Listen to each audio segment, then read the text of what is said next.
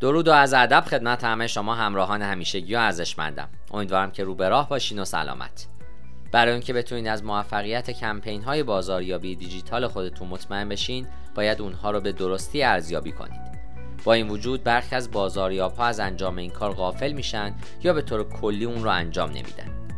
اجرای کمپین بدون ارزیابی کردن اون شبیه تیراندازی در تاریکی. این نوع بازاریاب ها کمپین ها رو بدون اون که بدونن که چگونه کار می‌کنن و چه هدفی دارن اجرا می‌کنن. من دکتر علی ناصر حجتی هستم و در این پادکست به شاخص های کلیدی عملکرد بازاریابی دیجیتال و مهمترین شاخص هایی که باید در سال 1401 و پس از اون اندازه گیری بشن با شما صحبت می‌کنم. لطفا تا انتهای این پادکست با من همراه باشید. شاخص های کلیدی عملکرد یا KPI ها در واقع همون معیارهایی هستند که برای کسب و کار شما از اهمیت بالایی برخوردارند.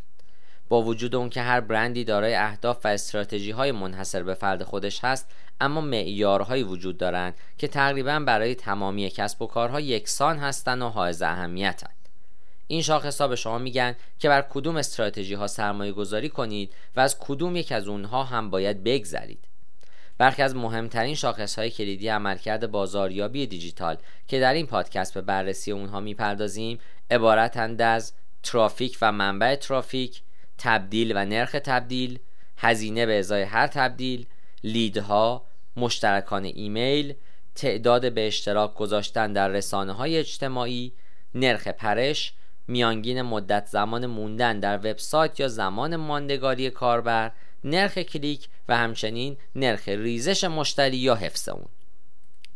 در ابتدا به سراغ شماره یک یعنی ترافیک و منبع ترافیک میریم.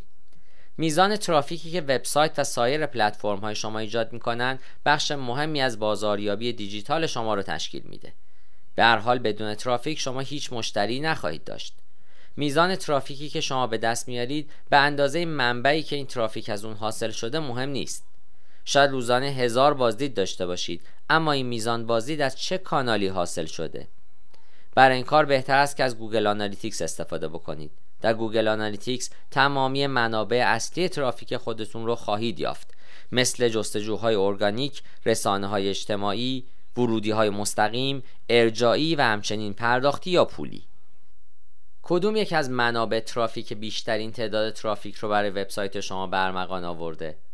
کدوم کمتری میزان ترافیک رو وارد وبسایت شما کرده؟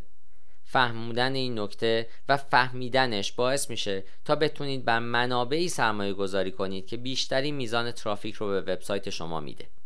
معمولا ترکیبی از چند کانال مختلف به عنوان بزرگترین منبع ترافیک شناخته میشن و برندها هم تمرکز خودشون رو بر روی اونها می‌گذارن.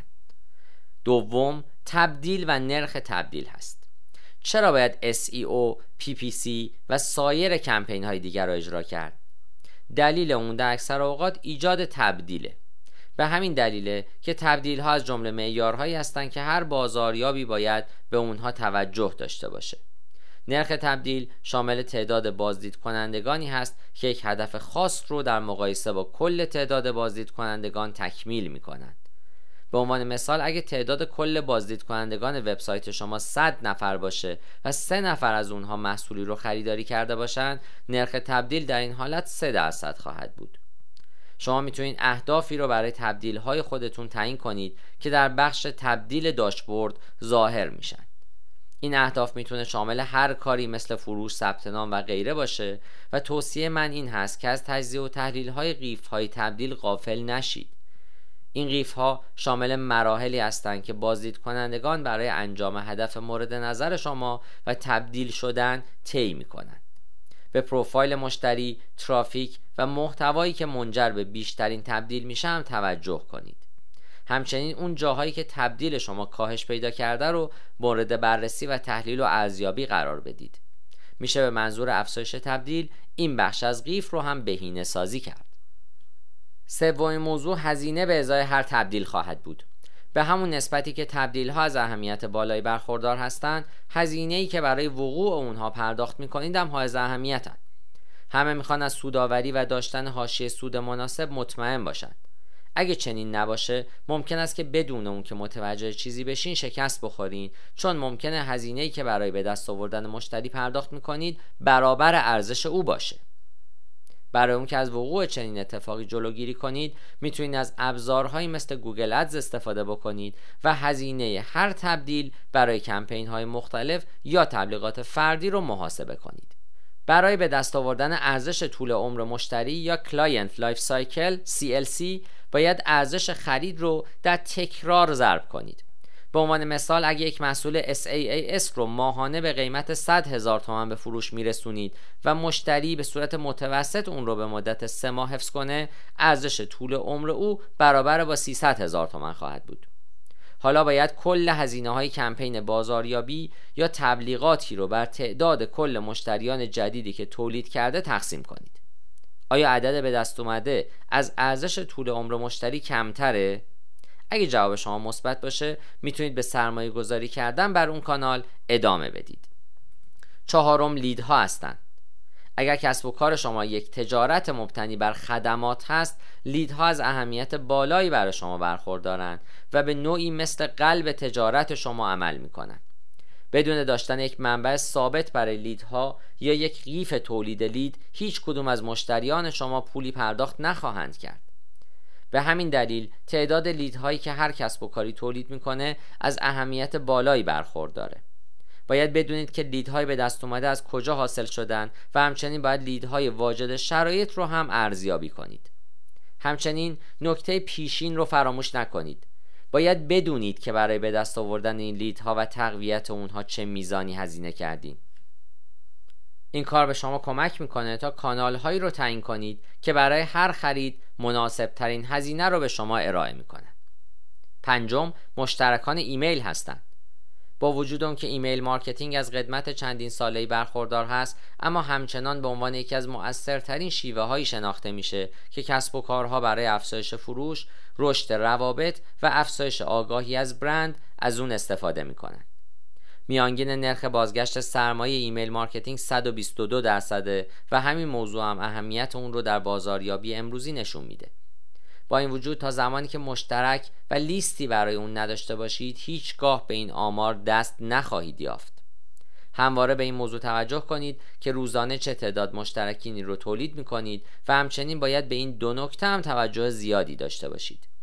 کدوم یک از منابع ترافیک مشترکان بیشتری رو جمع می کنند و کدوم یک از فرم ها و آپت اینز ها لید های بیشتری دارند. می‌تونید از تمامی این داده ها برای بهینه سازی مستمر ایمیل marketing خودتون استفاده بکنید تا بشه عملکرد تعداد مشترکان و بازده خودتون رو بهبود ببخشید.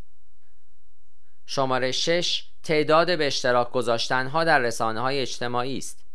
تمامی بازاریاب ها متفق‌القولن که اگر محتوا viral یا ویروسی بشه می‌تونه بازدید کنندگان بیشتری رو جذب کنه و این موضوع سود زیادی برای کسب و کارها داره. در چنین موقعیتیه که مفهومی با عنوان تعداد به اشتراک گذاشتنها یا شیر در رسانه های اجتماعی مطرح میشه. اگه محتوای شما منحصر به فرد مفید و سرگرم کننده باشه طبیعتا تعداد زیادی از کاربرها اون رو به اشتراک خواهند گذاشت. دلیل این موضوع اون هست که این کاربران می‌خوان سایر افراد رو هم از ارزش این محتوا مطلع کنند می‌تونید از ابزارهای رایگانی مثل شیر کاونت برای ردیابی و نظارت بر عملکرد رسانه های اجتماعی استفاده کنید تا متوجه بشید که هر کدوم از قطعات محتوای شما به چه میزانی به اشتراک گذاشته شدن. برای شروع باید URL محتوا رو وارد کنید و پس از وارد کردن URL با نتایج خیلی زیادی مواجه خواهید شد. برای اون که اثر وایرال شدن محتوا رو هم حفظ کنید سعی کنید تا اونها رو چندین بار و به شیوه کاملا صحیح منتشر کنید. گام بعدی و هفتم نرخ پرش است نرخ پرش شامل اون کاربرانی میشه که به وبسایت شما مراجعه می‌کنن و بدون اون که از صفحات دیگه وبسایت شما بازدید کنن از اون خارج میشن. به همین دلیل بهش باونس ریت میگیم. به هر میزانی که نرخ پرش کمتر باشه عملکرد وبسایت شما هم بهتر خواهد بود. پایین بودن نرخ پرش به معنای اونه که شما و کاربران و مخاطبان هدف درستی برای این داستان انتخاب شده یا نه. محتوای شما با کیفیت که باشه مخاطبان هدف مناسبی رو هم جذب می‌کنه. در غیر این صورت تعداد کاربرانی که از وبسایت شما خارج میشن افزایش خواهد یافت که طبیعتا نتیجه اون افزایش نرخ پرش خواهد بود. اما نکته که در این زمینه مطرحه اونه که حتی اگه نرخ پرش وبسایت شما بالا باشه نمیشه با قاطعیت گفت که با مشکل بزرگی مواجه شدین. برخی از صنعت ها و business ها و رشته ها مثل اخبار، آب و هوا و غیره اصولا دارای نرخ پرش بالایی هستند. به دلیل اینکه مخاطب وارد وبسایت میشه و خبر رو می‌خونه و سپس از اونجا خارج میشه. در واقع خوانندگان این وبسایت ها محتوا رو مطالعه می‌کنن و پس از پایان کار هم از اونجا خارج میشن. معمولا انتظار میره که میانگین نرخ پرش برای وبلاگ سایت چیزی بین 70 تا 90 درصد باشه. لطفا نرخ پرش خودتون رو اندازه گیری بکنید و در صورت لزوم از استراتژی های فراوونی که برای کاهشان وجود داره استفاده بکنید. من برخی از این استراتژی ها رو خدمت شما لیست می‌کنم. از لینک های داخلی بیشتری به صفحات مرتبط استفاده کنید تا بتونید کاربران رو در وبسایت خودتون نگه دارید. همچنین از CTA هایی مثل این مقاله رو مطالعه کن یا این موضوع رو بررسی کن هم استفاده کنید. موضوعات و کلمات کلیدی مختلفی رو تست کنید تا بتونید بفهمید که کدوم یک باعث میشه تا ترافیک شما ماندگاری بیشتری داشته باشه. همچنین سرعت load شدن صفحات و تجربه کاربری یعنی user experience رو در وبسایت خودتون بهبود ببخشید. هشتمین مورد میانگین مدت زمان ماندن در وبسایت یا زمان ماندگاری کاربر هست.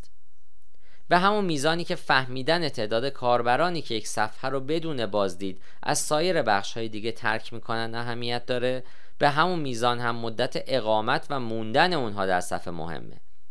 این موضوع به صورت تلویحی میگه که محتوا تا زمانی که در صفحه باشه و اقامت کاربر هم طولانی تر باشه مفید خواهد بود. همچنین این موضوع در رتبه بندی گوگل هم نقش مهمی ایفا می‌کنه. اما چگونه میشه میانگین مدت جلسات سشن رو افزایش داد؟ در وهله اول سعی کنید تا محتوای طولانی ایجاد کنید.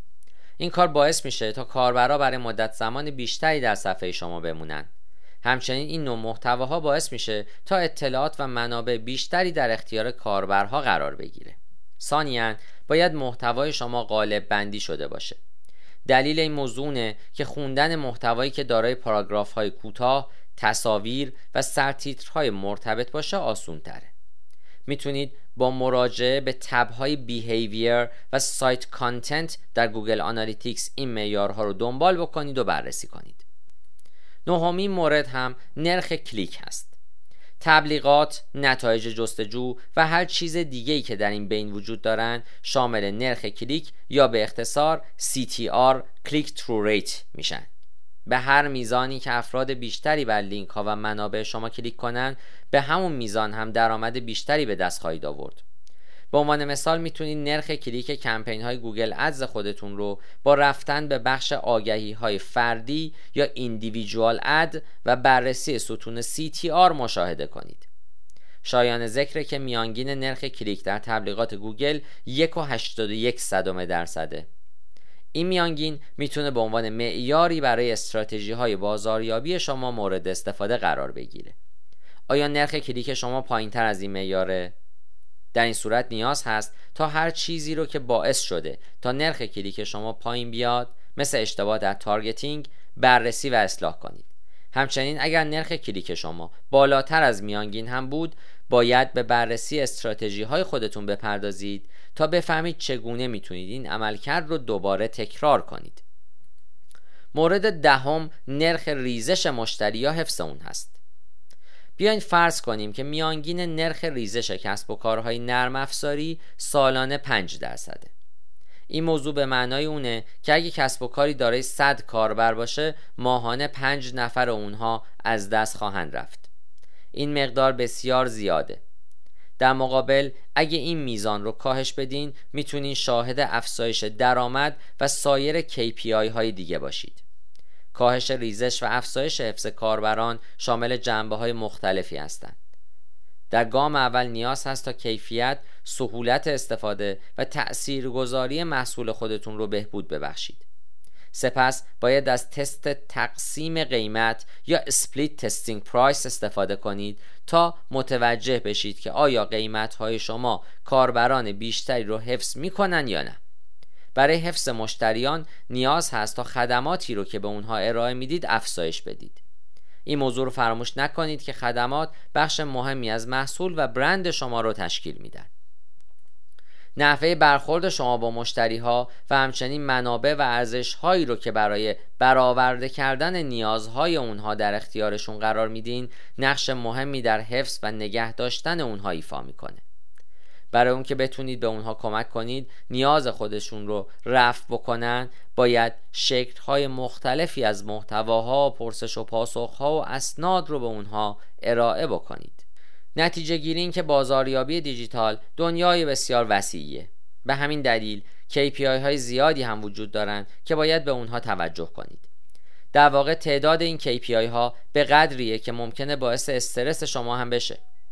با این وجود معیارهایی وجود دارند که با عنوان معیارهای اصلی شناخته میشن که هر کسب و کاری می‌تونه به منظور نظارت و همچنین بهبود رشد کسب و کار خودش از اونها استفاده کنه. در این پادکست به بررسی مهمترین های کلیدی عمل کرد در بازاریابی دیجیتال پرداختم که باید در سال 1401 و پس از اون به اونها توجه کنید. این شاخص ها برای تمامی کسب و کارها اهمیت دارند و عدم تسلط بر اونها می‌تونه ضربه سهمگینی به کسب و کار شما وارد کنه. چنانچه در این زمینه نیازمند دریافت مشاوره هستید می‌تونید از طریق فرم تماس با من در وبسایت یا تماس با تلفن همراه من به شماره 912 268 c با من هماهنگ کنید تا در خدمت شما باشم. پاینده باشید و برقرار.